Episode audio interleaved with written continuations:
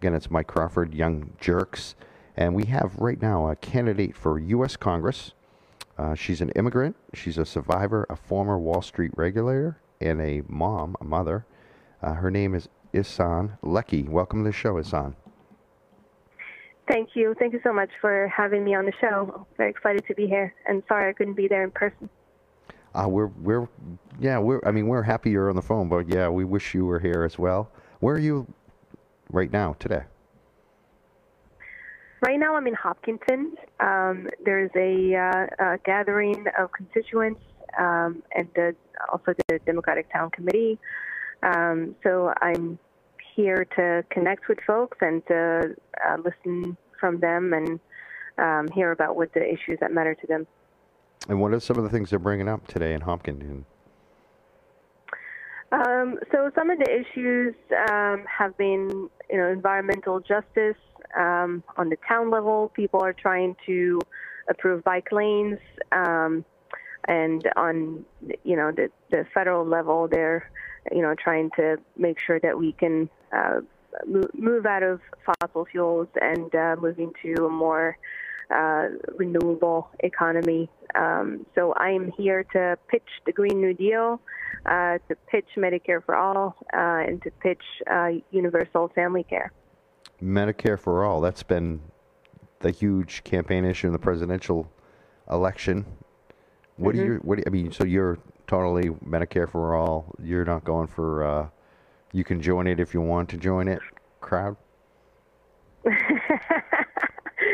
yes, it's Medicare for all. Uh, the universal uh, health care uh, that you know gives us the uh, our human right to health care with vision, dental, uh, hearing, and long-term care for the disabled community and for uh, our elderly.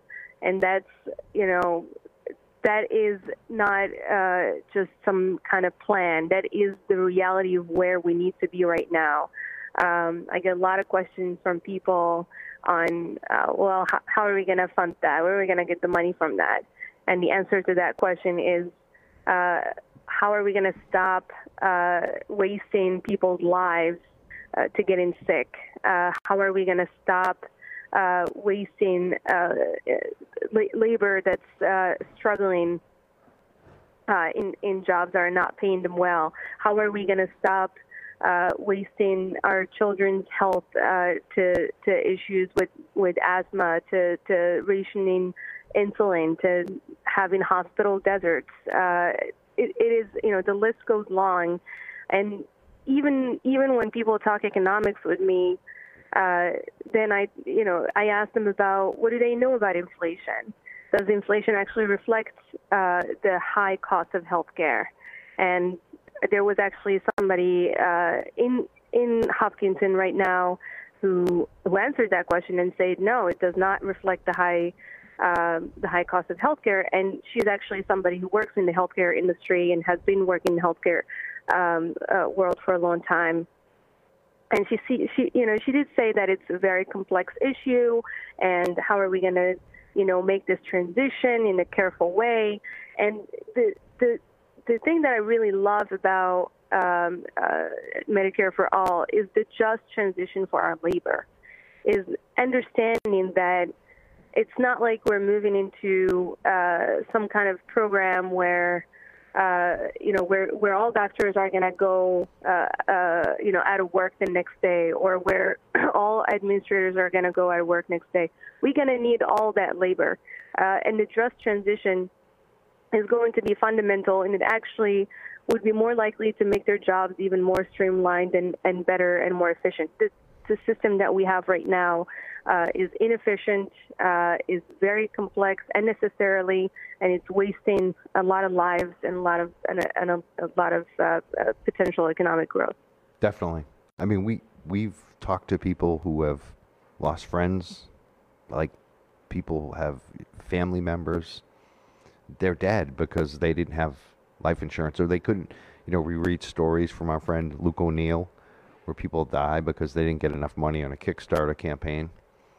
Mm-hmm. It, it's it's awful. People are actually the uh, what do we call that? The mortality mortality rates have gone down slightly because people can't afford it. People can't afford to go see a doctor.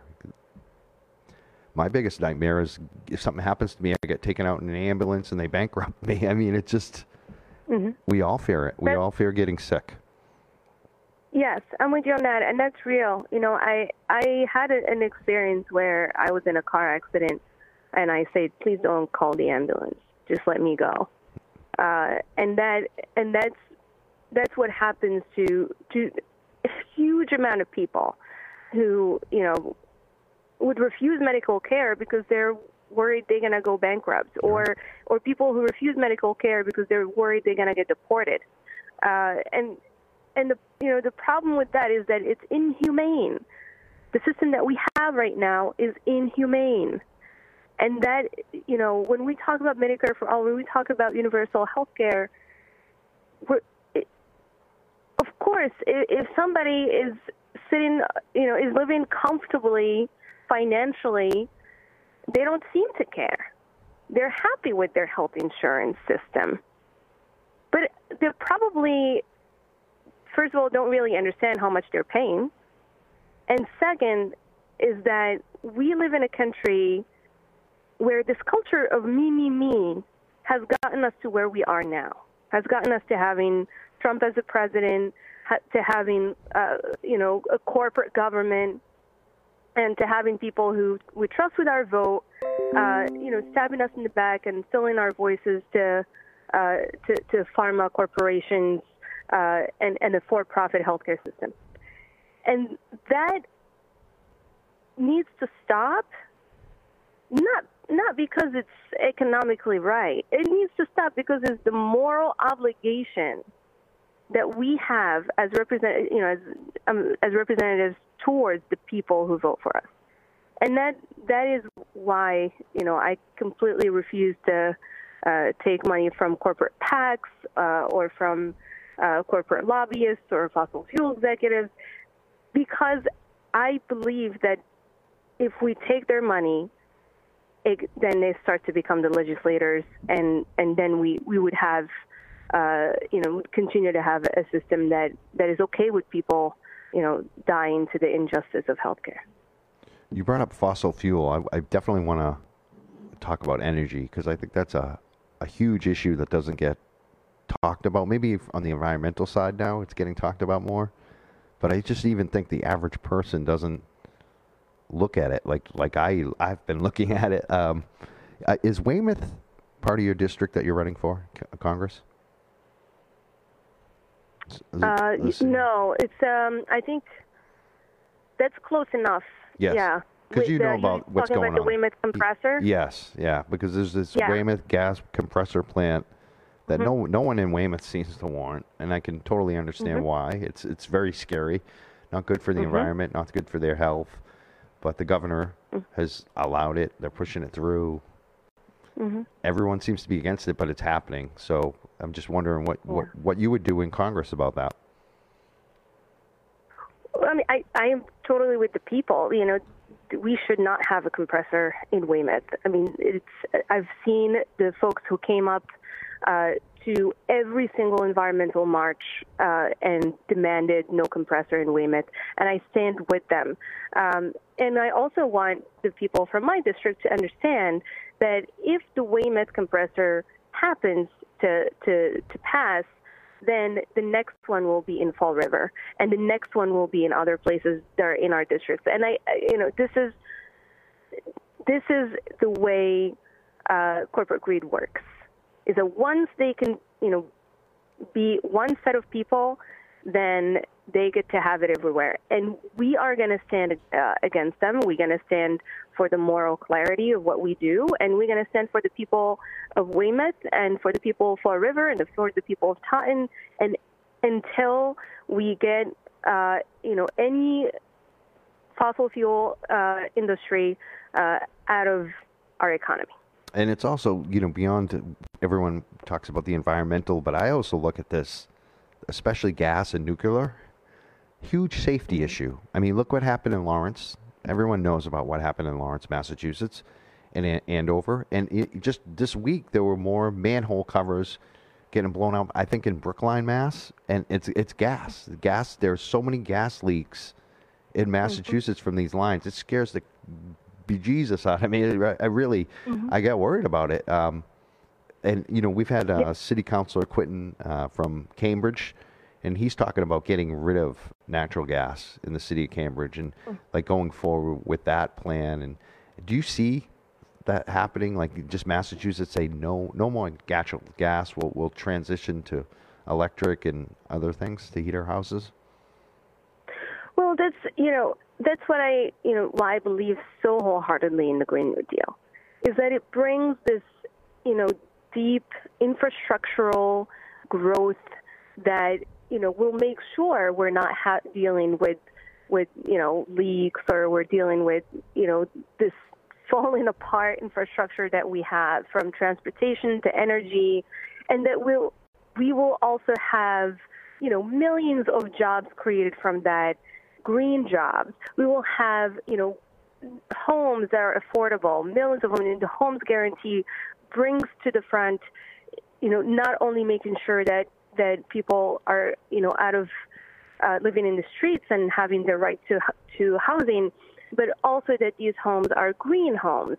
And as we transition into that green economy, we also have to keep in mind that we don't have a lot of time, right? We have we have a decade to make sure that we transition out of fossil fuels and that we, you know, transition our economy into into a green economy and doing that with uh, with that just transition for labor.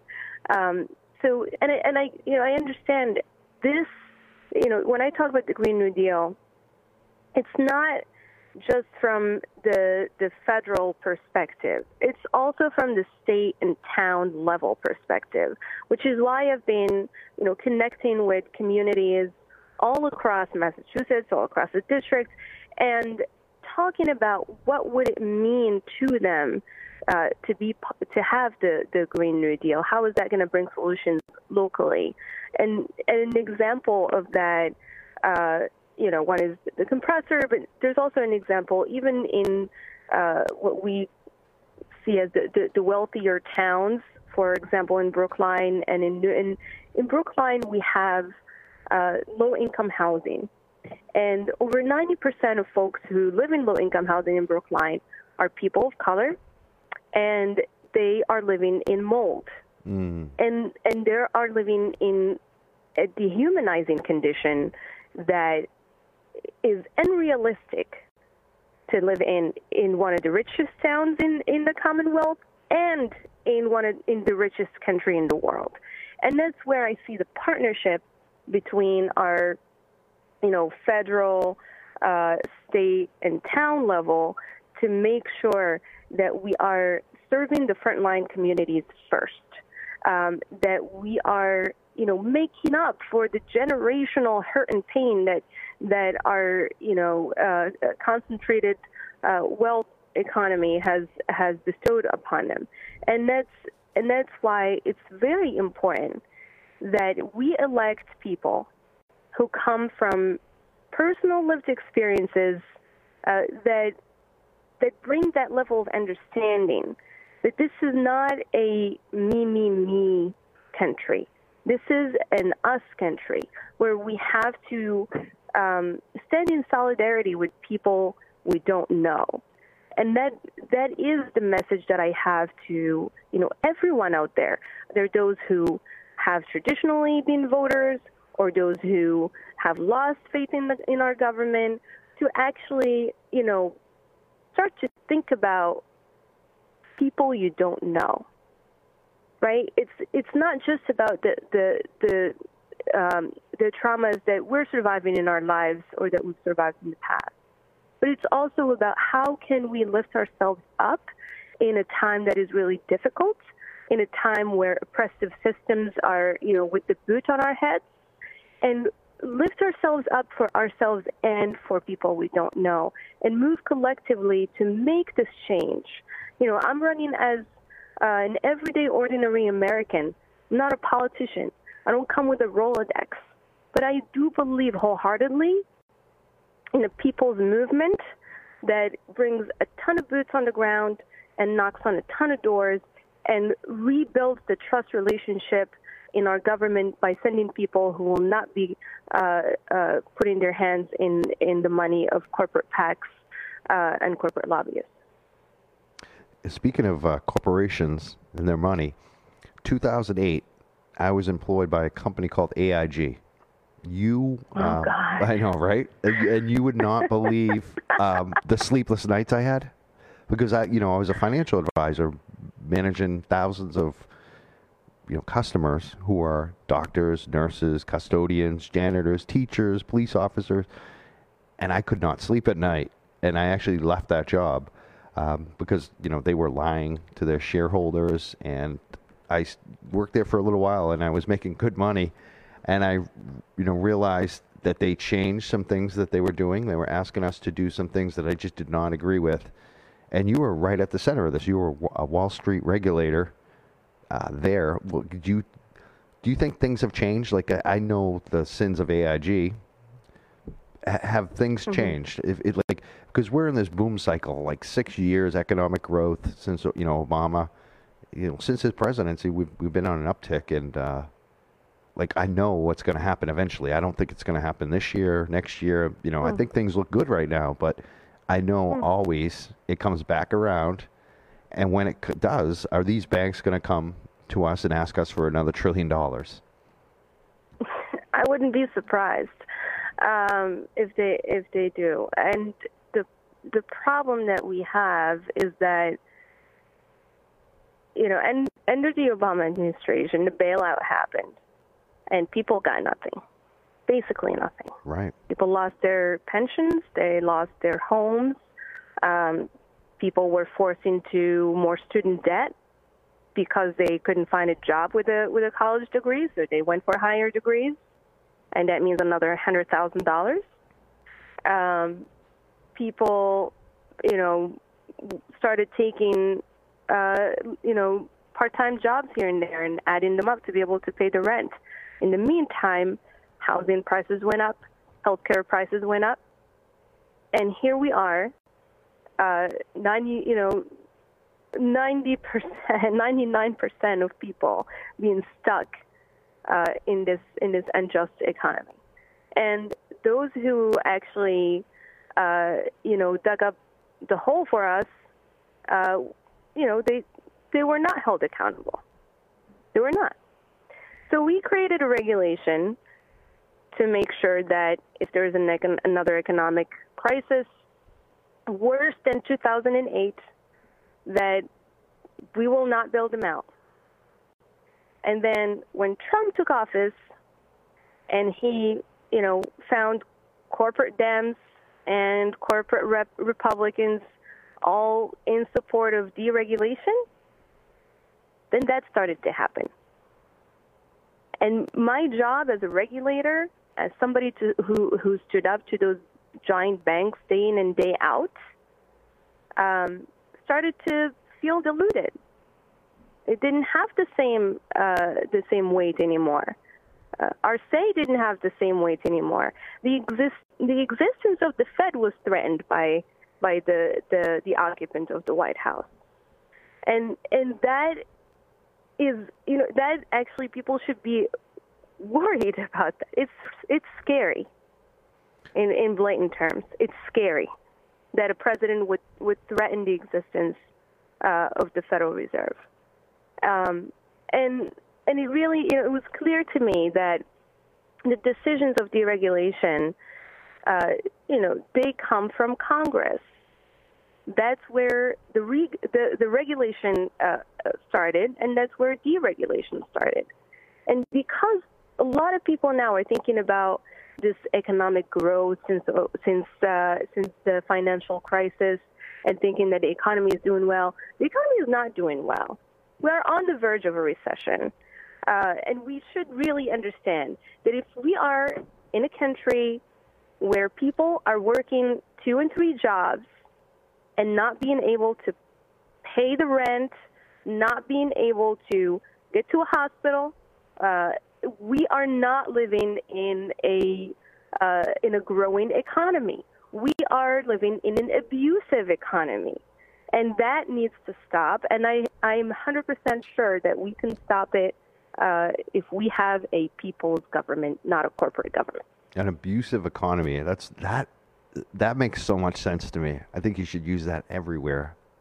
I think because we get it. Like, it's who's the economy good for right now? It's supposedly been good for the last couple of years, but it's only been good for like the top one one thousand percent. It's just, it's true. Okay. yeah. Yeah. Yeah. Yeah. Absolutely. I mean, even when our wages I- go up, it, they cannot keep up with healthcare, housing. I mean, it's just not comparable. Yeah. Wages wages are stagnant. Uh, but I have to I have to hop off. Uh, one last question, please. Yeah, I want to ask you about cannabis because that's a big one federally, and there's a bill before the you know Congress right now. Uh, Mhm. do you support legalization of cannabis? Absolutely. No questions asked on that. Like it's it, it is mind numbing to hear anybody who's against that. Um, you know that our uh, that we need criminal justice reform, and when I you know when we talk about cannabis, we're talking about sending people, primarily people of color, black people, That's to jail. Okay, teenagers, um, anyone being sent to jail because they uh, smoked a joint. I mean, that that is insane. Because once people go to jail in this system, their life is pretty much over. Yeah, That's it. There's no future. You have a mark on your file, and you're done. Um, and and that harms the person, harms everyone. It harms everyone around them. It you know rips families apart, uh, rips communities apart, and is racist. Um, so I, you know, I, again, like I'm not, I'm not just running to vote on issues that make sense. Yeah, I'm definitely. running to build. Yes. I'm running to be the one pushing Yeah. for the issues that, that matter most to, to the people uh, and to build coalition in Congress and on the ground in my district and in the Commonwealth to make sure that not only our voices are heard, not only that we have uh, a freaking seat at the table, to make sure that we are the ones who are making the decisions and we put the power back into the people's hands. Awesome. And I, see that too. We're watching you on Twitter and Facebook, what you're doing. It reminds me a lot of Ayanna. We had her on. Um, you know, so many issues that she was the same on with Capuano, but it was about the leadership and building the movement more than anything else. And I was like, you know what? I love Michael Capuano. I've been friends with him a long time, but I, we endorsed Ayanna for that very reason. And it, it, to me, it makes so much sense. So I want to thank you for spending time with us. Um, just to, you know, about the voting issue, because there's uh, one gentleman who always calls into the show and about the cannabis issue, and it's about uh, criminal justice reform. On the federal level, he has a felony for he was a firefighter, a Boston firefighter. He got caught growing cannabis. Uh, they decided to make him an example because Boston Fire doesn't ta- drug test their employees. So the feds basically made him an example. He's got a federal felony. Um, you know, it's all been settled. You know, he's out of jail. He's he's he's doing well. He's got a family, but that mark, that felony conviction, still hurts him federally. There's no chance of you know. There's not what we have here. We don't have a re- reform on the state level. We have that on the state level. But would you uh, would you support that like expungement for like federal felonies, especially for cannabis, for instance? Yes, I mean, I, I really, you know, I think that uh, the criminal justice system that we have needs deep reform, and I do see, you know, I see many voices that are standing up for folks like your friend. What's what's his name? Um, oh my God, I'm dropping his name. Sean Birdie. Thank you, Sean. Sean is his name. Yeah, Sean. And and you know, I think that we've definitely, you know, our our system has caused so much harm uh, to his life, um, and that and that's something that we need to repair. Thank you so much for spending time with us today. We we definitely would love to have you back in studio next time.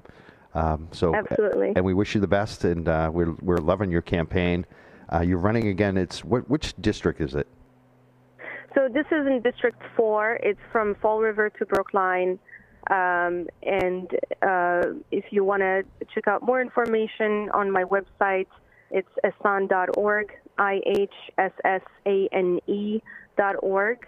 Uh, and I just want to put out there that you know this when we run uh, movement building, people powered uh, campaigns that come from insurgents who are not from the democratic establishment uh, and and and who are running to make sure that our Democratic Party is one that runs on on moral clarity.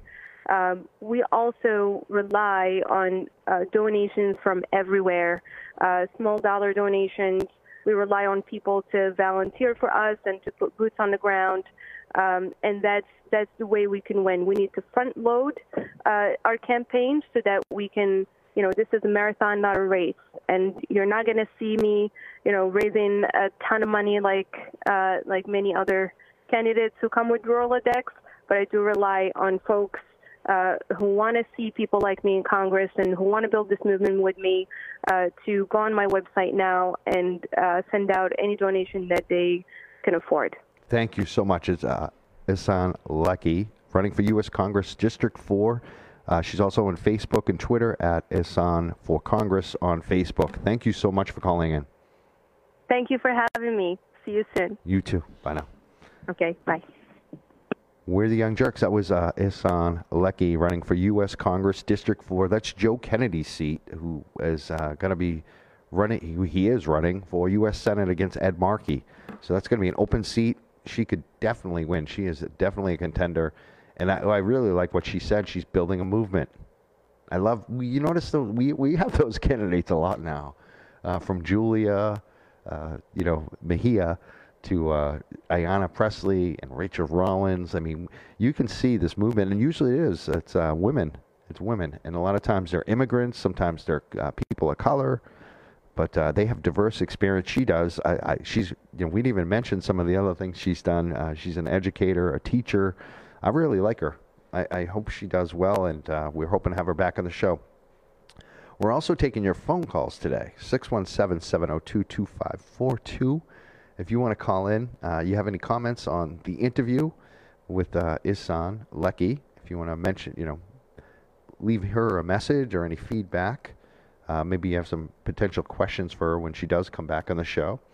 Uh, we also wanted to mention Friday night. We uh, we were I was there uh, at the what do we call this? It was the I want to make sure I get it right. It's uh, drop the suit.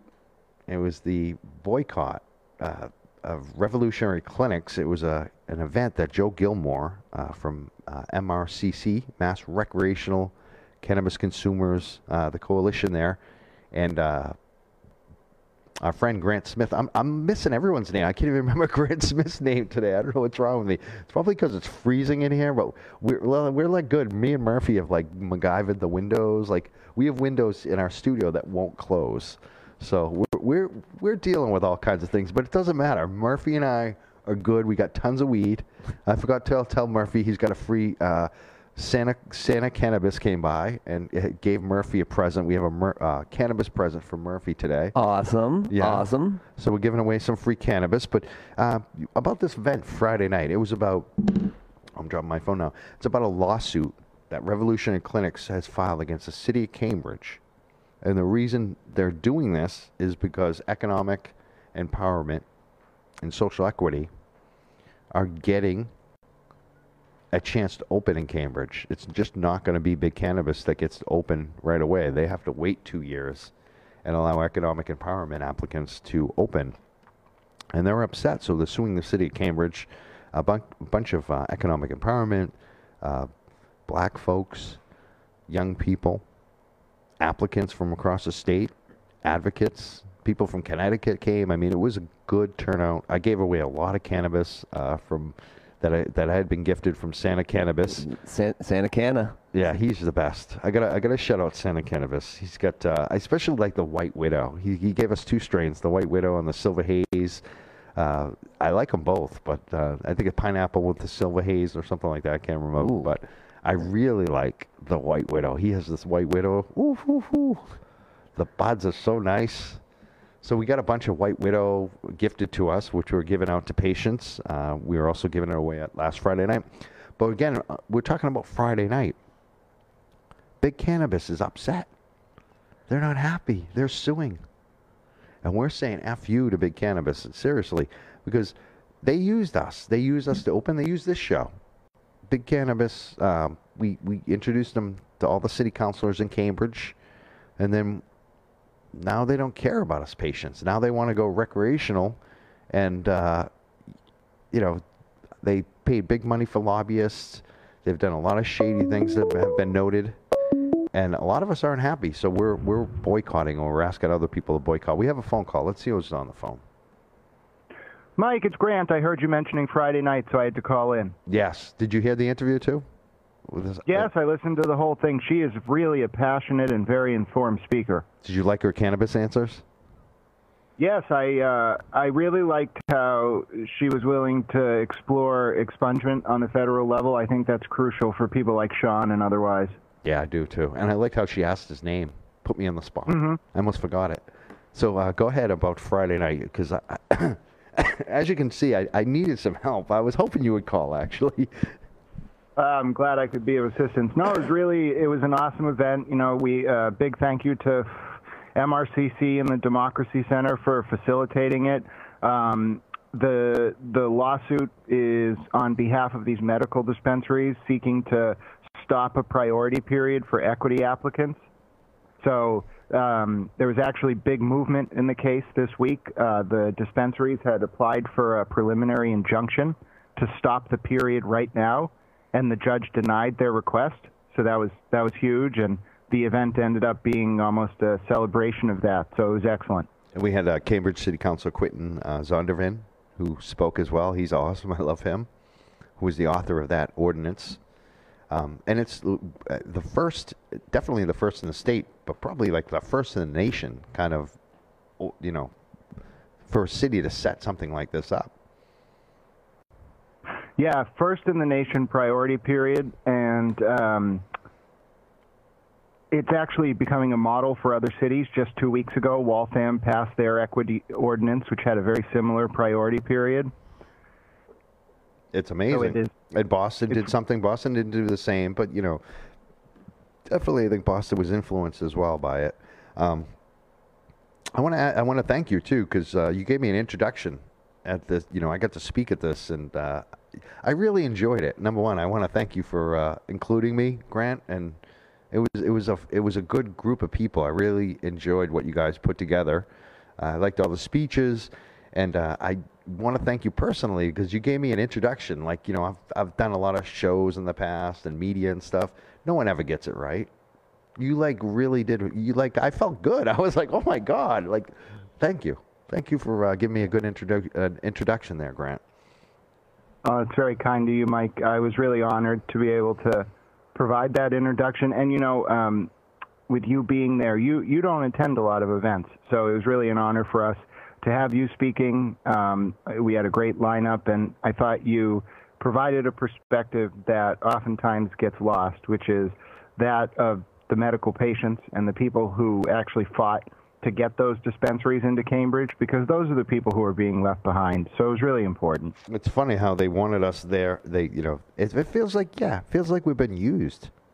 You know, it's like uh, it's like we're not good enough to serve anymore. Too. That's the other thing that really gets me going about the whole thing. It's like they act like two years they can't wait to get to the wreck, and it's like you have the next two years to get your crap together for medical patients, which you haven't done yet. Yeah, what really just brings it home for me is I wouldn't doubt that they've probably spent more money fighting the ordinance and fighting this lawsuit than they would have lost over the two years as well. Right? And imagine if they had spent that money on actually helping patients. How about doing what I, what we did on Friday night, which was give free cannabis away to people? Like honestly, and it's so often the times like, you know, I have uh, Santa Cannabis that hooked us up, which I love. But other times I, I'm going and, and purchasing cannabis and giving it to some of my friends that don't have it on a regular basis because I know that they're without. And why aren't dispensaries doing that? And some will say, well, you can't gift by law. Yeah, they can. They can. They can sell it for a penny. They can. You know, there's so much more that they could be doing to help patients, but they're not. Oh, not just that, Mike. One of the small changes that actually had a big impact during the last regulatory round, the restriction on medical dispensaries giving out free and discounted products was removed. Right. So they can do that. They can do that. They've always been able to give discounts, and they a lot of them do. And I know they'll bring that up, but they could be doing a lot more. And if people don't believe me, go up to the state of Maine. I mention this all the time, but go check out the prices in Maine and tell me that we can't do better in Massachusetts. And then look at the quality of the product. It's night and day. Not just that, but right here in Massachusetts, um, there are some amazing people who are, even though they're going through hell, they still give away free cannabis to patients. Yep. And that that just shows that the grassroots community, even though they're being screwed by this current regulatory monopoly, that that's the heart and soul and that was, of the cannabis yeah. industry. And that was part of my message the other night too, and some other people too that spoke because we see this. Like I see the the, you know, for a while I was kind of a negative on that. I didn't I didn't believe in it honestly. But over the last year, I've really seen the power of that. And especially since we have six to 12 plants anyone can grow, it, it does make a big difference. It's not going to solve the problem, it's not going to help us all the way. But some people, it, it helps a lot and it, and it makes a difference. And, and the fact is that the community that can't get open is helping more than the people with million dollar dispensaries that are already open. And that's sad. That is that's an indictment it's a reflection of the fact that corporate cannabis, big cannabis, they're very good at saying the right things, but when the chips are down, when it comes to patient access, it's always going to be about their profits first. Absolutely. And especially when you're trading on the Canadian Stock Exchange. Is, is uh, Revolutionary Clinics one of those companies that is internationally owned?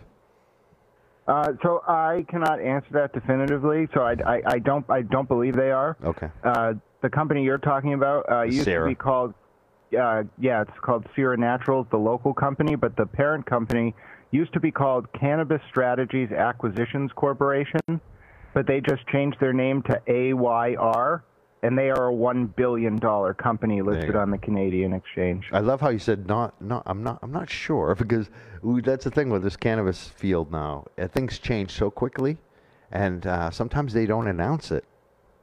Sometimes they keep it secret because, you know, there's there's reasons why they need to keep it secret because of licensing and uh, whether or not they can change ownership so easily. It's a very interesting uh, thing that's going on. You know, one of your speakers mentioned too, which I really was really interested in was about Curaleaf, how they're owned by like one of the uh, Russian or Ukrainian oligarchs. It's like Pu- uh, Vladimir Putin has his own uh, cannabis chain. It seems like, right? Well, do you want to know what's wild about that? Um, and I didn't bring it up at the event because it, it was a little bit of an aside, but that firm. I think Lev Parnas. That's right. You know this guy oh, yeah. who's uh, connected to Giuliani. Giuliani. Yeah, that it's and, all and over. Trump. He has pictures with Trump as well he apparently was involved with that somehow, which I crazy. just think shows how shady it all is. So the, the, the, those are the guys that are involved in the impeachment. You know, they're the guys that Giuliani has been hanging out with, and they're some of the guys that are going to jail. They've been federally indicted. I think uh, the gentleman you mentioned has been. Lev Parnas and Igor Fruman are their names. That's right. Grant, I want to thank you for calling in. Um, so tell us more about Friday night because that's what we started on. Um, I mean, you must be happy. There was a good turnout. Yeah, it was a great turnout. We definitely filled the room. Uh, we had a bunch of people watching uh, online as well. Um, we have to give a lot of credit to the production crew and everyone who was involved with the event. Um, really, at the core of it, the point of the event was to start a conversation about how to let big cannabis know going forward that the community will call them out for putting their profits above equity. Because one of the things that was really egregious about this lawsuit is these dispensaries wanted a judge to rule that equity priority periods would not should not be allowed statewide unless RMDs are also allowed in the period. So that that the fact that the injunction wasn't issued and the fact that hopefully Cambridge will win this lawsuit is actually a mechanism to get these priority periods statewide. So the fact that these dispensaries one think that they're on a level playing field with people who were directly impacted by the war on drugs and two that they should be entitled to take up slots in the priority queue from those people makes me think that they need a message sent to them by way of a boycott, and that's something we're going to explore going forward how to stand outside Rev Clinics, Sira, and any other corporate RMD to give away cannabis, to let people know about what these companies have been doing, and to hopefully show them that the market has a voice and won't stand for this kind of behavior. And we're the Young Jurks, and uh, we're speaking to Grant Smith. He's on the telephone uh, line. Uh, we're speaking about a, an event that happened this last Friday night in Cambridge, Massachusetts, where um, Joe Gilmore, Grant Smith, and a bunch of us uh, gathered to, you know, express our displeasure right now. We're not happy about what Revolutionary Clinics is doing. Uh, we're not going away. And for me, I, I, have a long memory on this stuff, and I think it really will backfire on them when there is competition and people have a ch- real choice. There's no doubt about that. They I'm sure everyone realizes this by now, but they have a de facto market monopoly. And Mike, I think you'll remember, what was it, two or three years ago when you were interviewing one of the co chairs of the Senate committee that was drafting the language of question four as they were editing it? I called in and I said to her, I'm really worried that this market is going to be bought by these big companies and consolidated into a monopoly. And her response to that was that vigilance is the uh, eternal vigilance is the price of our democracy. And so it's because of people like yourself and Joe and others that we've been able to keep an eye on these companies, and I think that keeps them in check. And yourself, definitely. Oh, very you, kind of you. You do a lot of work. Um, you, I also want to mention the vape ban today. Mm-hmm. There's been a lot of news on the vape ban from DPH, uh, and especially Commissioner Shaleen Title. She's been really on it and making sure that uh, we get the public and, and the Cannabis Control Commission especially gets the information from the Department of Public Health about uh, supposedly tainted vapes.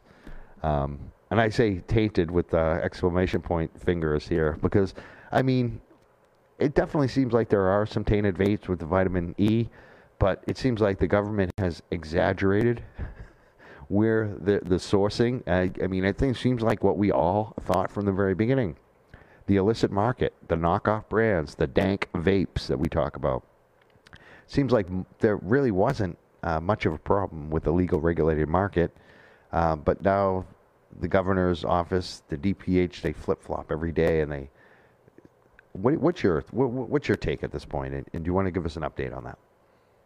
Yeah, so there's a really interesting um, update this week uh, that caused a lot of confusion. Uh, like you said, there was some flip flopping. So uh, I think it was on Thursday, maybe Wednesday night, the DPH released some data, um, and I, I got it uh, from, I saw it from uh, Dan Adams at the Globe on Twitter, so I want to give him some credit for getting the information out there.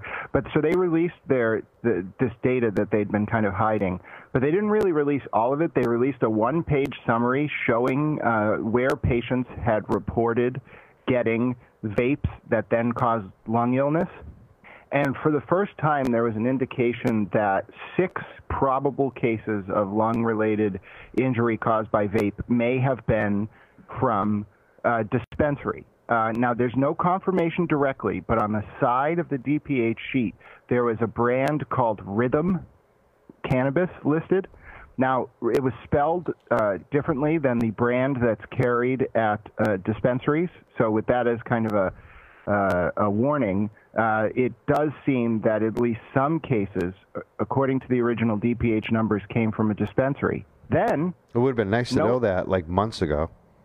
I mean, people probably have those th- those in their, you know, like I do. I I mean, I'm not sure saying I have that one, but you know, I have a drawer full of those things. I, I mean, they should have told us months ago. I, I'm just confused why it took so long and so much prodding to get that information from them. And that's why the clarity on this is so important because patients may have these products out there. So then, 24 hours later, they caused even more confusion by saying that at least one, but not necessarily only one, of the six cases that had reported purchasing a regulated product may have also used an unregulated product. Mm-hmm.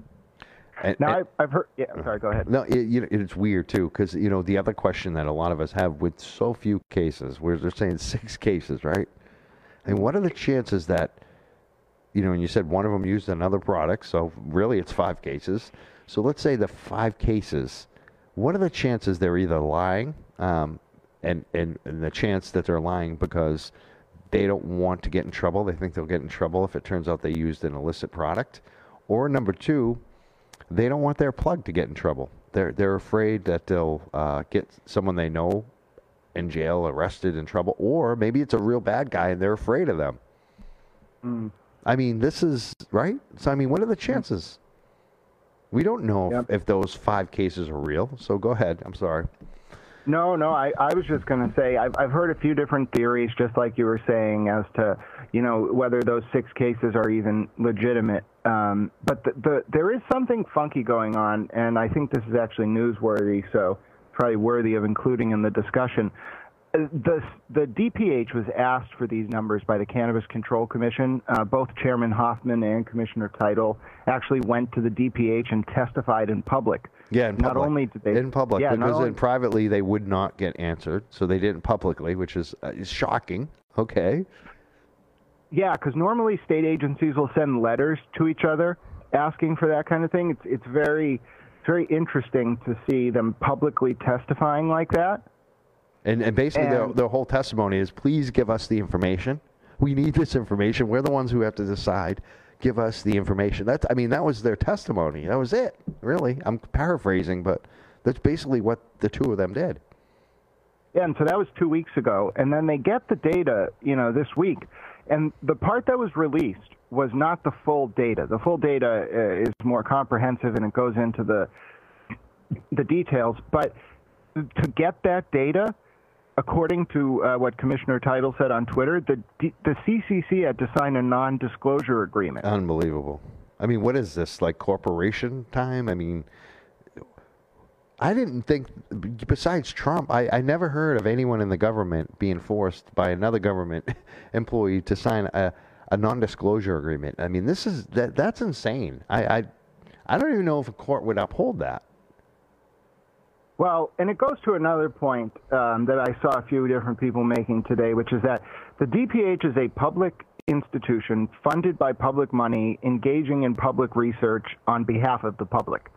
And so if for them, without any explanation at all, to assert this kind of weird secrecy over this over these numbers, I don't know what they're trying to hide. I've heard some people speculate that they're trying to cover up, uh, you know, which specific dispensaries may have sold tainted products.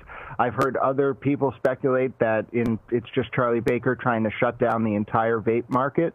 But no matter what it is, I think I, I think it's. I think it's. Yeah. I, am going to give my opinion. I think it's because Governor Baker screwed up.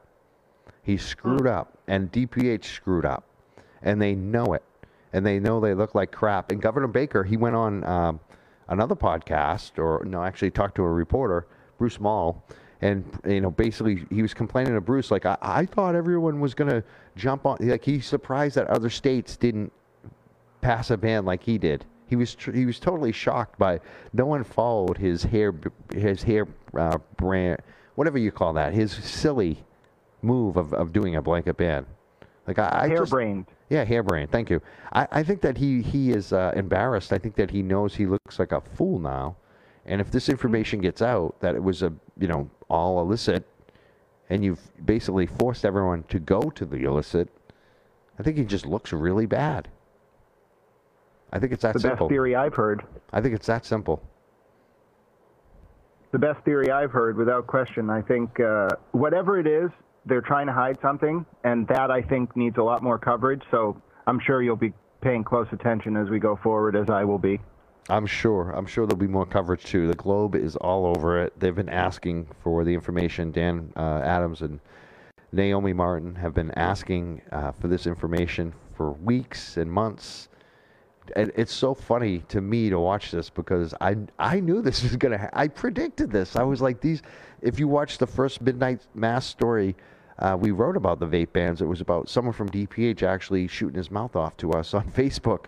It was the first time someone had actually commented to us from DPH on the record, and he didn't even. It was hilarious because for years they never answer us. I even had um, a DPH. They they hired one of my editor's friends to run the DPH communications at one point, and hmm. he, he reached out to me and was like, "Oh, I heard you've been hammering us, and I want to talk to you." And guess what? Never talked to me on the record. And even mm. when I went back to him, he was like, "Well, I'm not working here anymore, or I'm working, you know, somewhere else in the DPH. Talk to this person." Never. They never ever respond. Never. Well, I was going to actually say you're one of the p- few people who actually has a lo- lot of insight into the DPH because you, uh, when the medical law was first passed, there was no CCC, right? right. It was just the DPH, it was just and the you DPH. saw you saw the inner workings of it, and it was not pretty. No, they laughed at us. They laughed at us when we protested the first time. They laughed at us when Mickey Martin did the protest. I mean, they've been laughing at patients the whole time. They were in the windows laughing at us when we did our patient protest with people huh. who, who have since died. I mean, you know, I hate DPH. I think they're the worst government. They, they are. I don't believe they're a Department of Public Health. I think they are a, a, a, Department of Public Politicking. That's what I think they are. I think they, they are a political arm of the governor of Massachusetts. They work for Governor Deval Patrick, and now they work for Governor Charlie Baker. And it's so funny that person uh, on DPH that shot their mouth off to me on Facebook, he said that. I, I report to the governor. Like he, like he doesn't report to the people. He doesn't have to answer the press. It's I just report to the governor. I, I think that's their attitude over there. It's almost like the Department of Public Harm. Yeah, pretty much. Whatever Charlie needs, we'll do. We'll, the fix is in. But I, I think they know, all look like crap. I think this is not going to end well for them either. It speaks to one really important thing, though, which, uh, it, funny enough, also goes back to that interview you did with uh, Senator Jehlen all those years ago. She said that they were actually worried about any one government official being anti-cannabis and exerting too much influence on the CCC. So as you know, they designed this tripartite appointment authority where it's the governor, the treasurer, and the attorney general. And although right now all three of those uh, uh, positions are filled by prohibitionists, the reality is the CCC has been a lot better than the DPH was as to listening to patients, changing their regulations, and actually having a heart. And I think the lawmakers who created that oversight deserve a lot, a lot of credit for that. I agree, and and uh, it's going to be. You know what's going to be really interesting too is what happens when their terms are up because the Cannabis Control Commission, their terms are up. I think in the next like seven months or something like that, right? It's staggered, so um, they were appointed in a way where some of the some of the commissioners have a term that ends, I think, in 2021, and then some of the other ones end a few years later. But yeah, it's coming up soon. It's going to be interesting to see what happens.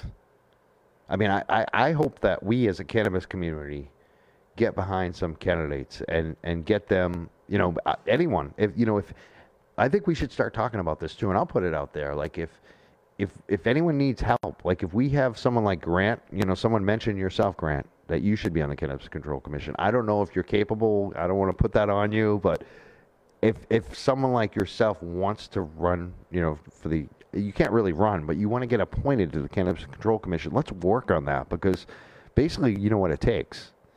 You got to get got to get a Pat uh, Patricia Jehlen or Jamie Eldridge or somebody like that who's in office right now to write a letter to the governor vouching for you.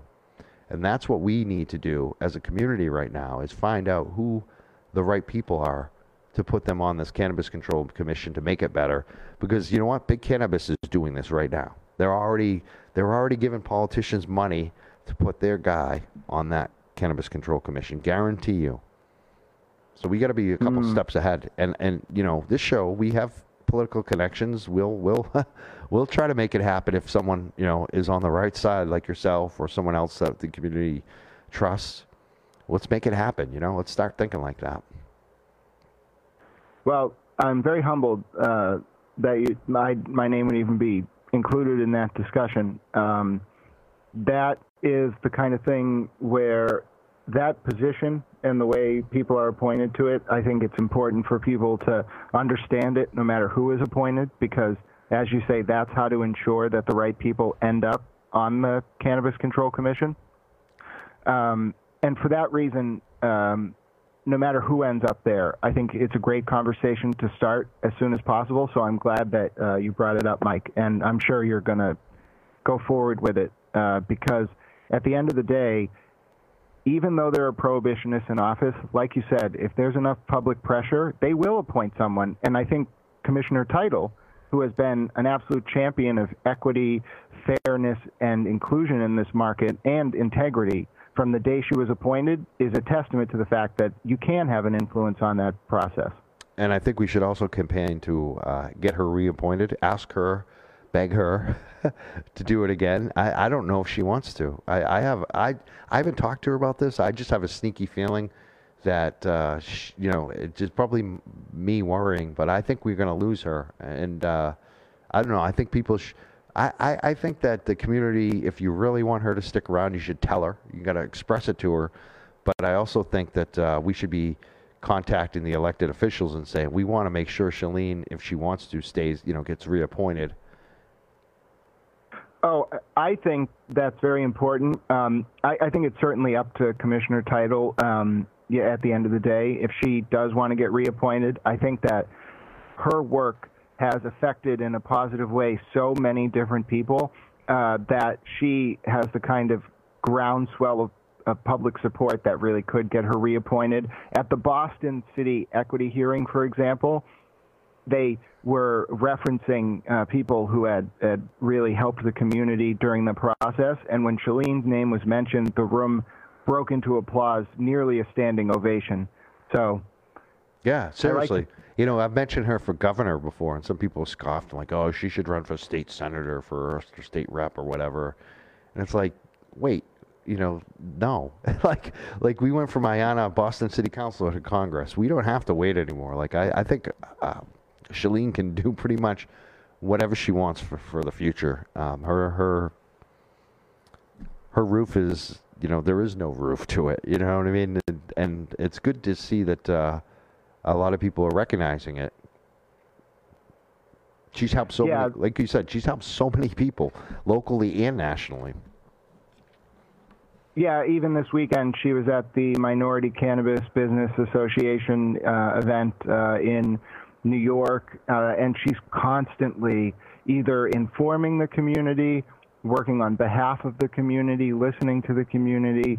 Uh, it's really, she's almost like if I could paint an image of an ideal uh, either public official or elected official, it would be Commissioner Title. I didn't even think that it was possible for someone like that to exist in public life. Right. So it's almost refreshing. It gives me kind of a renewed sense in the integrity of the process to see her doing her thing, and I'm just grateful to know her. Yeah, and you know it drives me crazy too when I see people from our movement give her shit on Twitter and Facebook. It does because I see it. I see it from good people, but they go too far. They don't get the system. They don't uh, give her the benefit of the doubt, and it's like you know what? I've seen her over and over do the right thing, and and what you're saying is 100% correct. People, if you support this cannabis reform movement, you got to support Shaleen Title. You're crazy. Someone, someone got on there yesterday on Twitter and was like, she's a prohibitionist. And it's like, are you kidding me? That is so false. It's not even funny. And that's exactly what I said. I said, that's a false statement. She is not a prohibitionist. That's like, she's the opposite of a pro- prohibitionist. So, yeah, I mean, she was the, uh, I think, one of the chapter heads at Students for Sensible Drug Policy, which is an excellent organization. Uh, she worked um, on behalf of various activist organizations for five or ten years, not only before Question 4 was passed, but before I think even uh, uh, decrim happened back in 2008. They also so, give her crap about that too, because she she worked for at one point for law enforcement. That's where she worked most, probably the longest in nonprofit. It was Law Enforcement Against Prohibition at LEAP. Right. Which is a local yep. group. I love them. I think they're awesome. Yep. Um, it's funny how people get really weird about certain things, and uh, it's, you know, she is awesome. Uh, she is not a prohibitionist. Thank God we have her. If we didn't have her, you can imagine where we'd be right now. we'd be screwed. We would have been so screwed. Oh, it, without a doubt. And the thing is, it's not. I think what you were saying earlier strikes true, which is that people oftentimes miss the nuance of what regulation is. They they think that the politics is is this place where if you have a good idea, that's enough for for it to win. Right. And the real yeah, the reality is that there's so much nuance to the political process. It's this intangible kind of ethereal beast that does its own thing, and you just have to have enough. You have to have people. the knack of it. It's hard to do too, because like you know, I'm gonna say it like. You know, I mentioned this organization, and I'm not digging them at all. All right, Care Normal. I was the president. I was on their board for ten years. For I don't know, for a number of years, I got a lot of things done that I wanted to get done. But at a certain point, I couldn't get things done, and I was the I was the president of the organization. I was the one doing all the work and the fundraising, like a lot of it, not everything, but you know what I'm saying. And I couldn't get things done. And it's really you become like a politician. Like that's the way I felt. Like I was like a politician trying to get people to. And at a certain point, I got really aggravated. I couldn't handle it anymore. you know, like I look at her and I'm like, you know, she, she's not doing it the way I would do it, but you know what? She's more effective than the way I would do it. You know, like sometimes just going off. Like that's why I have a show. I can do that here. That's what I'm good at, right? But it's not good when you're on a board to be like I am on this show. You know what I'm saying? It's like it, you got to play the game. You got to play the part because when you're sitting next to four other people and they're against you, and it's a four to one vote, maybe you should vote with them to try to get on the next vote to get them closer. Maybe you shouldn't bash them. You know, so you have to play the game. It's obvious. It's politics. So I, I think a lot of people miss that. They think that she should just rail against the other four every time. And it's like, sometimes I want her to rail against the other four, but it may not be the best idea. You know, because some of those four have come over and done things for our cause and our side. And I hammer them all the time on Twitter. You know, if you watch my Twitter, I am pretty mean to uh, the other commissioners. Yeah, and it's it's what I was going to lead up to earlier, which is that it's it's really just a matter of recognizing that you can get more flies with honey. That's right. Put it in the language of my grandmother. It's true. And, it's true. it be- and sometimes you have to be the you got to carry the big stick, and and and sometimes you got to be that guy or that woman, but it's better not to be. It, it, it makes it a lot easier if you you can do what you're saying. Uh, you know, just just do it with sweetness. And, real, cha- we've seen the real change happen. If, if, the, if for example, um, Commissioner Title had tried that approach and it hadn't worked, you know, Right. and every single vote was like the uh, host community agreement vote where she was right on the money but got outvoted, I might not be as optimistic, Right. but I've seen Her- policy, bad policy change, and I've seen other commissioners who are prohibitionists. You got to realize Exactly. the- The Four other four are prohibitionists, basically. I mean, let's be frank; they're pretty close to being prohibitionists, all four of them. Yeah.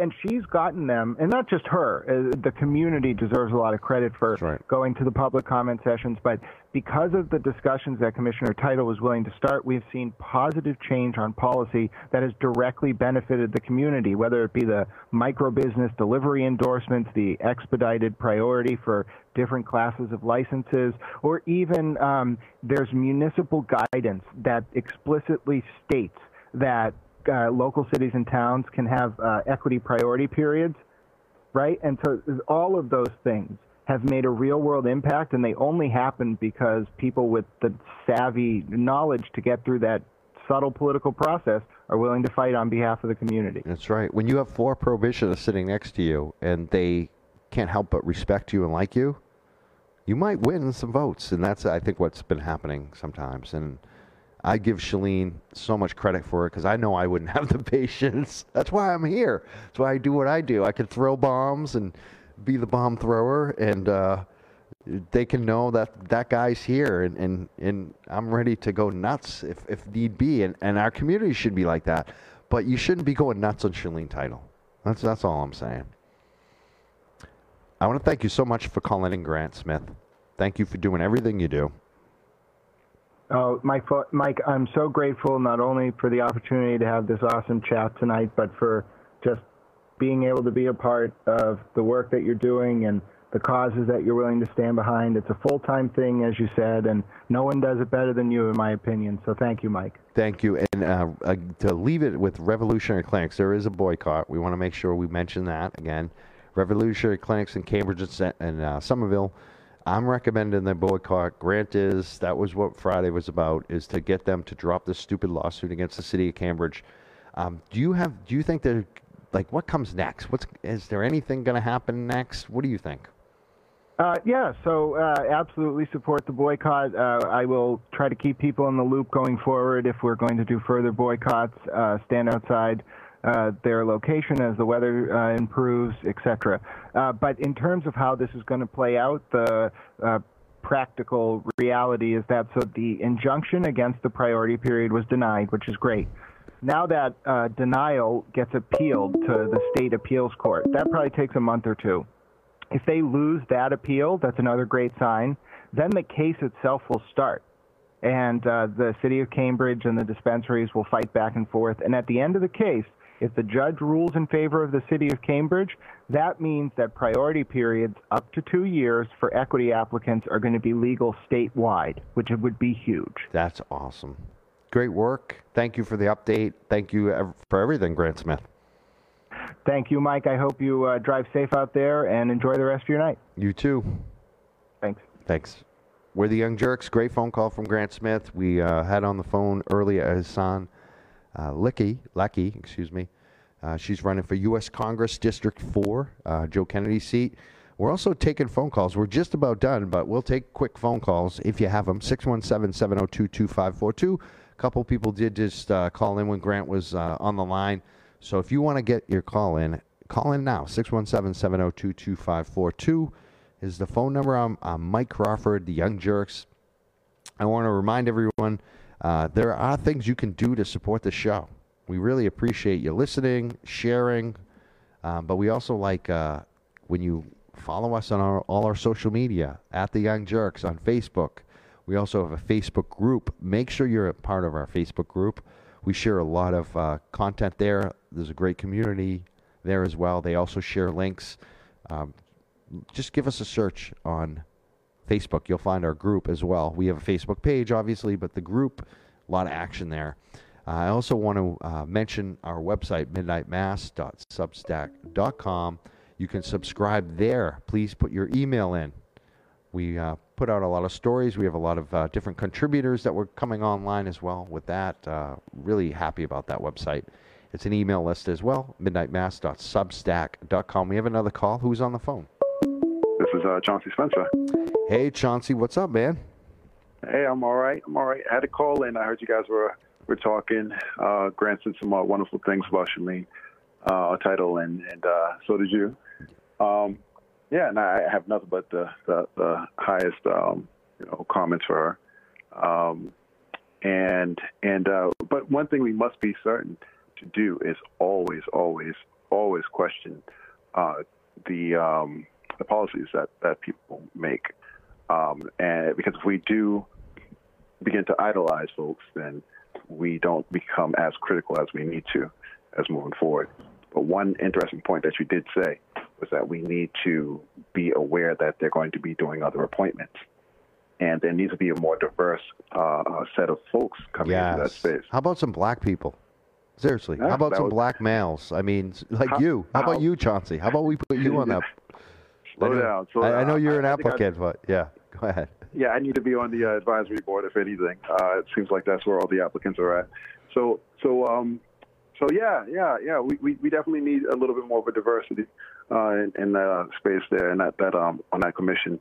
And they don't necessarily have to be black. They just need to to um, you know, uh, support what we're we're looking for them to support, you know, and have a diverse set of ideas and and not be prohibitionist like the other four. Um, or three, or, or I'm not exactly sure how to, to quantify, quantify that, or call, uh, the the Hoffman um, uh, Hoffman person. guy. he, he, excuse me, I shouldn't say that. He, I'm pretty sure he's a nice guy. No, he's a um, good guy, but you know, we don't always agree on everything.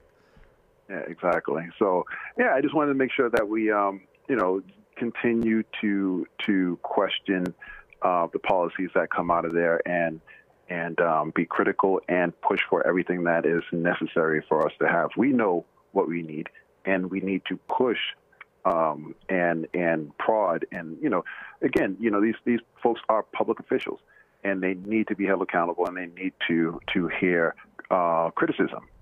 And so I think she, I think people like uh, Commissioner Title have a tough skin. You know, um, she's going to hear a lot from me very shortly in regards to a few policies that uh, rolled out.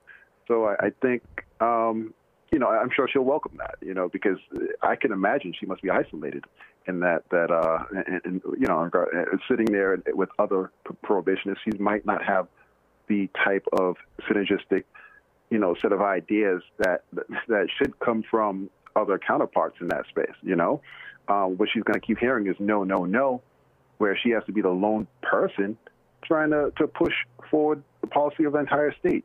You know, she doesn't have all the ideas. You know, there should be four more other people up there with ideas. That's right. And um, and so it has to come from the bottom up. And when she hears us complaining about certain things, I'm sure she'll be able to adopt them and, and bring them on board. And we can work with her and and push other uh, uh, counterparts to do exactly the same thing or see see um, you know see the light. What are some of the policies you're looking to have, you know, that you brought well, up? Well, definitely, definitely. We have um, we're losing economic empowerment in, in uh, uh, these um, municipalities. You know, we we watch what happened in Boston. Uh, they they stole our priority, and we need to um, have that readdressed. You know, uh, I don't think that having this this fake uh, social equity um, uh, program coming out of Boston is is adequate we know currently that there are investors uh, uh, basically preying on people in the city of Boston and use them as tokens now. You know, so yeah, we we, we just lost our, our priority. You know, um, what we what we would like to see is a little bit more of a forceful um, uh, uh, advocacy on the part of the CCC. They should have been advocating for our priority to uh, stay. You know, because that's what happened at the beginning when they first launched the um, the program. It was supposed to be for you know economic empowerment applicants for the first couple of months, but the Miss municipalities they didn't do anything. They didn't give us our, our host community agreements, and then now it seems like they, the, the CCC doesn't even care that they didn't do anything. You know, so I don't know. I think. Let that, me ask you that because I, I agree with you, but how do they? It's kind of like um, the genie's already out of the bottle. How do they? How do they go back and fix that, and change that? Well, it's it's not out of the bottle yet. Um, well, some places, in some places, maybe not in Boston, but you you know what I mean. Like a lot, like Haverhill, a lot of other towns and cities have already gone forward. So well, I guess, they, they yeah. only. Go ahead. Yeah, they, I mean, the, the, the, there's a limit um, on how many. The, the, the there's a bottom limit on how many of these establishments you can have. You know, there is no top limit. You know, so they can go back and, and issue uh, host community agreements for um, for these establishments. You know, it's only twenty. It's supposed to be twenty percent of liquor um, uh, stores in a, a, a, municipality. So there's that's just the bottom limit. That's not the top limit. So they can go back, address that. But I think this needs to be done on the the uh, uh, state level. So hopefully we can gather folks together and uh, make a different push or or more concerted push to have uh, economic empowerment applicants or op- even open up economic empowerment uh, uh, registration again, uh, those types of things, you know, and, and yeah. be more inclusive. People of color, make sure that they're, they're truly included. I, I don't mean tokens either, you know. So there, there's several things that we need to do, but you know, having funds and and and just being a little bit more deliberate and put the people who have been affected by the war on drugs, black and brown people who have been affected by war on drugs first, and then then then you can always always you know uh, uh, um, uh, look at um, how to include uh, corporate folks or or um, small um, businesses because you know we we do know that that that the war on drugs had hurt us, uh, devastated our, our pockets, devastated our communities. We don't have the, the ability to to um, to uh, utilize the political capital to get where we need to get. So we do need a CCC, people like that to to help us usher in our, our businesses because we're fighting against a, a you know we're fighting against um, people actually some of us that look just like us who are black and brown. They don't want us to, to succeed either. They they're you know they're political folks. They're they're you know former politicians. They're they're uh, uh, sheriffs. They're they're con- deeply connected to the municipalities. Uh, uh, you know into the, the, the local government, and they're the ones who want to just you know just snatch up these uh, um, these dispensaries and keep the people out, the smaller folks out. but I'm just going on. But you know, I, I, I don't I don't have a, a grand unified theory for cannabis right now, as we speak but hopefully I'll I'll have one in the next few days. awesome. I I got uh, one last question for you because you posted a story about uh, a dispensary applicant in this in uh, the city of Boston. I think it was Roslindale, the neighborhood of Roslindale, um, that had uh, a Boston a former Boston police officer on payroll superintendent. Yep, superintendent. So, so a high-ranking person from the Boston Police Department on payroll, former, and uh, they also had uh, been appointed by Mayor Walsh at one point for some kind of government position, and they also had uh, I call it the trifecta. yeah. And they also had what almost every applicant in Boston had uh, that seemed to make any progress in Boston. They had a guy named Michael Ross, who who was a good guy, uh, former uh, Boston City Councilor Michael Ross, who ran for mayor a few years back. Uh, Michael Ross is now working for a big law, for, law firm, and he seems to represent all of the cannabis applicants in the city of Boston with major money and seems to get them meetings right away. Um, but now that's supposedly changed with this new, you know, b- this new board that's going to oversee, oversee it. Do you think that that applicant's still going to get fast tracked? What do you think? Uh, good question. You know, um, I don't know. Is Michael Ross going to be walking back into the boardroom, um, you know, meeting with the Cannabis Control Board? Uh, I, I, I don't know, you know, because I used to spend a good amount of time sitting there in the, in the lobby waiting for, you know, just to speak with the, the, the, the lower level staff of any city councilman. And I'd watch Michael Ross just walk right in, stroll right by, not even checking at the front desk, you know. so I, I know that um, that there was an advantage that that people like him had and I believe his law firm is uh, Prince Lobel. That's right, it is. You know, it, That's exactly yeah, who it is. yeah, You Prince know, Lobel, which yeah, is one of the highest paid law firms in this in Massachusetts and Boston, if not like the you know a country. It's like one of the top law firms. Yeah, you know, I I I, remember this guy talking uh, at one of the cannabis hearings, and he was given he was allowed to do a full presentation, um, and he, I think he referred to Prince Lobel as uh, as a black owned, uh, minority owned uh, company, but you know, I, I happened to just scroll on the page and I looked and I saw the 30 partners.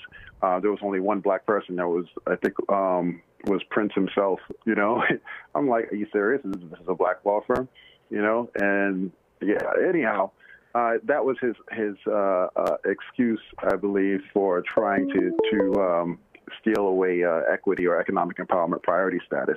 You know, it's like I'm not, you know, basically I work for a black law firm, so I can't be doing anything wrong here. You know, so uh, yeah. He must yeah. be doing everything for free then. mm-hmm. he must exactly. be doing it all for pro bono. He must be not charging top top Prince Lobel fees. Yeah, although although his his uh, clients are working against and competing against economic empowerment applicants. There you go. So yeah, yeah. So yeah. Um, so I, I guess the original question was, um, uh, uh, you know, will that continue to happen? Um, I, I, that's a good question. We, we need to make sure that there's transparency, lack of uh, uh, conflict of interest in, in that the, the body that the mayor uh, puts together. You know, and hopefully we're going to have some input. We're going to have uh, a lot of folks that that uh, understand these systems and, and how these things get assembled. Have them uh, do some input. And yeah, yeah, we're, we're, hoping, we're hoping, but you know, I'm I'm a novice at, at city government. I don't know uh, how it works, uh, you know, as well as some of the other folks who have been there. But we need to make sure those are the ones that we we watch closely. because they're the ones who are are buying the dispensaries, who are working, you know, who are who are, have their hands in the in the cookie jar. We will. You know, um, yeah, yeah, we will definitely be watching. I want to thank you for calling in, Chauncey. Anything else you want to leave us with? Uh, no, no, no. You know, I, I mean, here's one other little point. Um, you know, I, I just posted a little while ago that that there there you know there's a lot of secret talk about a lawsuit that's going to be happening in the city of Boston. You know, um, it's kind of the opposite of the the uh, one in Cambridge. You know, um, a lot of businesses are talking about suing because of the Boston City Ordinance. Uh, they don't. No one wants to be the first. You know, so some of them have called me and says, "How do you feel about it?" You know, because I guess no one wants to seem as if they're suing against equity. Right. And no one wants the same thing that happened to Rev, Rev clinics.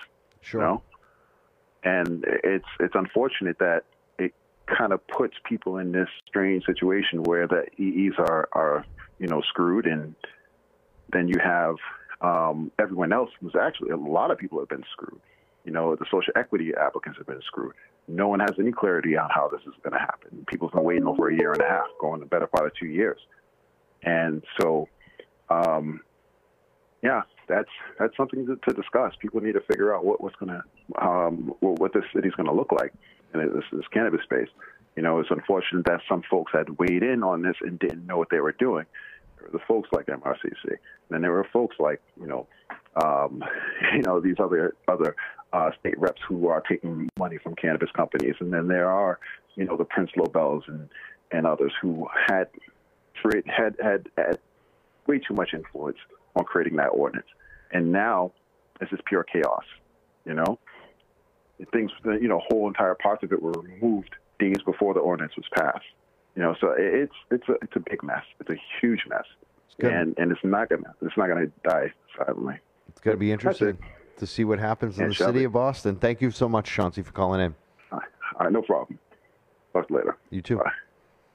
We're the Young Jurks. We're here every Sunday at 5 p.m. A little, sometimes a little later. We, we, you know, we got a busy show. We try to work everything in and, and get it right. And this week it was trying to get uh, the first caller on the line. That was the, the big hang up. But we did it. We, we've had a great show so far some good calls. Um, we're about to wrap it up, but you know what? If you do want to call in, because people, the phone's been ringing off the hook, call in right now before we before we hang it up and give us a really quick message. 617-702-2542. Can can uh, I can't even talk today. What am I trying to say? Contain your thoughts. Like call in and be ready to speak your mind quickly. There we go. That was good. That was. That was good. Wow, I'm doing a lot today. I'm watching myself on camera and I see my hands going everywhere. I don't know if I, anyone else has. I that like issue. it. I you like do? it. Yeah, nice, nice and dynamic visual. dynamic? I don't know. Yeah, maybe. 617-702-2542 if you want to call in. Here we go. We got another call. All right, who's on the line? Hello. Hi, who's this? Oh, this is Dan Scotland from the I Am Cannabis Sativa podcast. Wow, I know you. I think this is, is this your first time calling in live to our show? Um, I, I believe I called in during the summer when um I think Jim, who organized um Question Four. Oh, that's so, right. Yeah, I think. So the second yeah. time. Okay. What's up, Dan? Yeah. I, I love that you call. You've got your uh, It's Cannabis. Say that again. It's Cannabis Sativa podcast the I am cannabis sativa. I screwed podcast. up. I, I am cannabis sativa. Thank you. So um yeah I, I know you I know you you're you're pretty busy but um just just one quick note um I, I I do a lot of research on cannabis programs both adult use and medical around the country and Arizona like um two like they legalized I want to say two years before Massachusetts and then have the dispensaries open. I think maybe a year or two before us. Right. And their their population is comparable to Massachusetts. They have over a hundred dispensaries. Although although they don't have like like like the home grow is sort of limited for the patients, but they their ounces are regularly like 180 and yeah. half ounces and half ounces like 90 or so 100 it's, and it's, it's, just it's, it's like Maine. Similar. Yeah. Yeah similar prices at least. And where is this? Oklahoma or Nevada? Where? Arizona. Arizona. Okay. Because I've seen Oklahoma and Nevada have been kicking butt too. It's like, where are we? You know what I mean? It's like it's surprising to see uh, some of these states that you just would not expect, and they're booming, and they some of them you know move forward at the same time we did. It's so true. It's it's It's ridiculous how far behind we are in Massachusetts at this point. Um, yeah, and like the the last thing I'll leave off with is like, do you like do the commissioners do the commissioners do their research in other states? Do they like if I was a commissioner at the if I if I was anyone besides commissioner title, like I would feel ashamed of the work I've done over the past two years. Like I would be like, why are these other states eating our lunch? Why why aren't we trying to catch up? And you know, just, I guess that was the last thing I want to say. But yeah, It's a good point.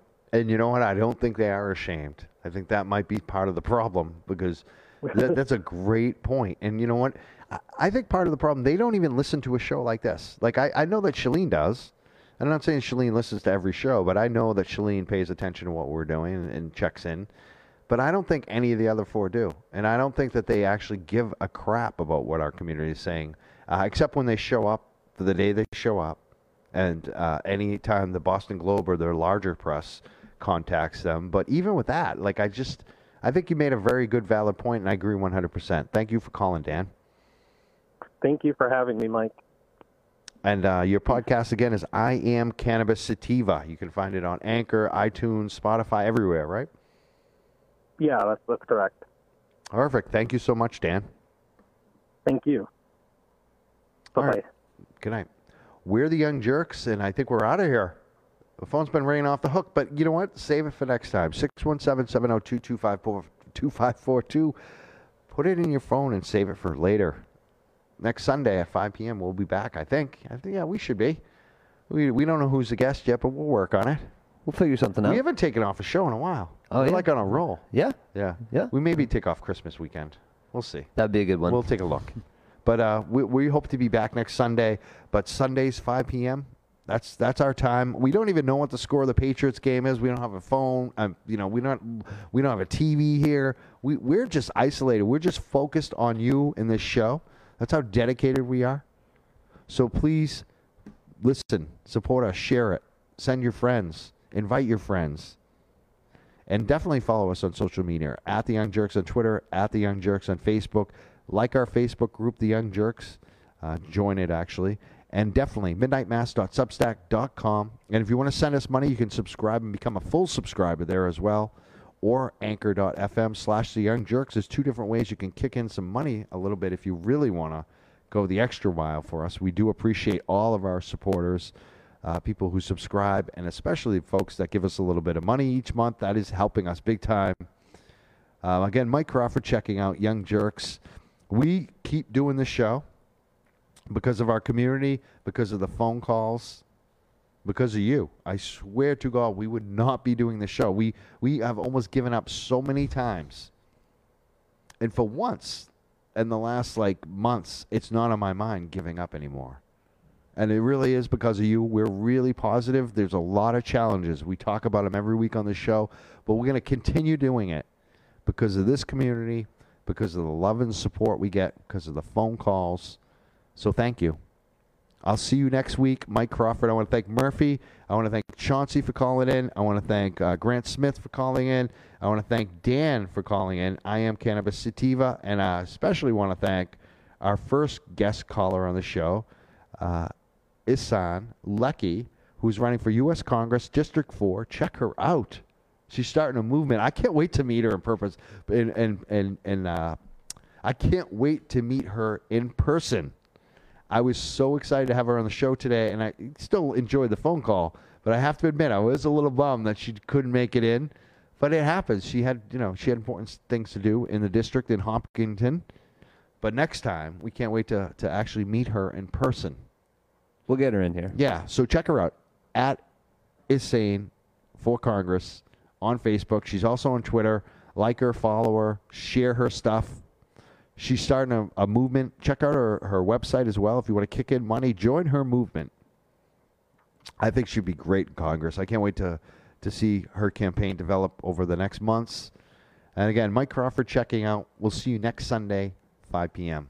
Hey, it's Jeff from Brennan Smoke Shop, and I wanted to thank Governor Baker personally for proving the theory that the pen is mightier than the sword.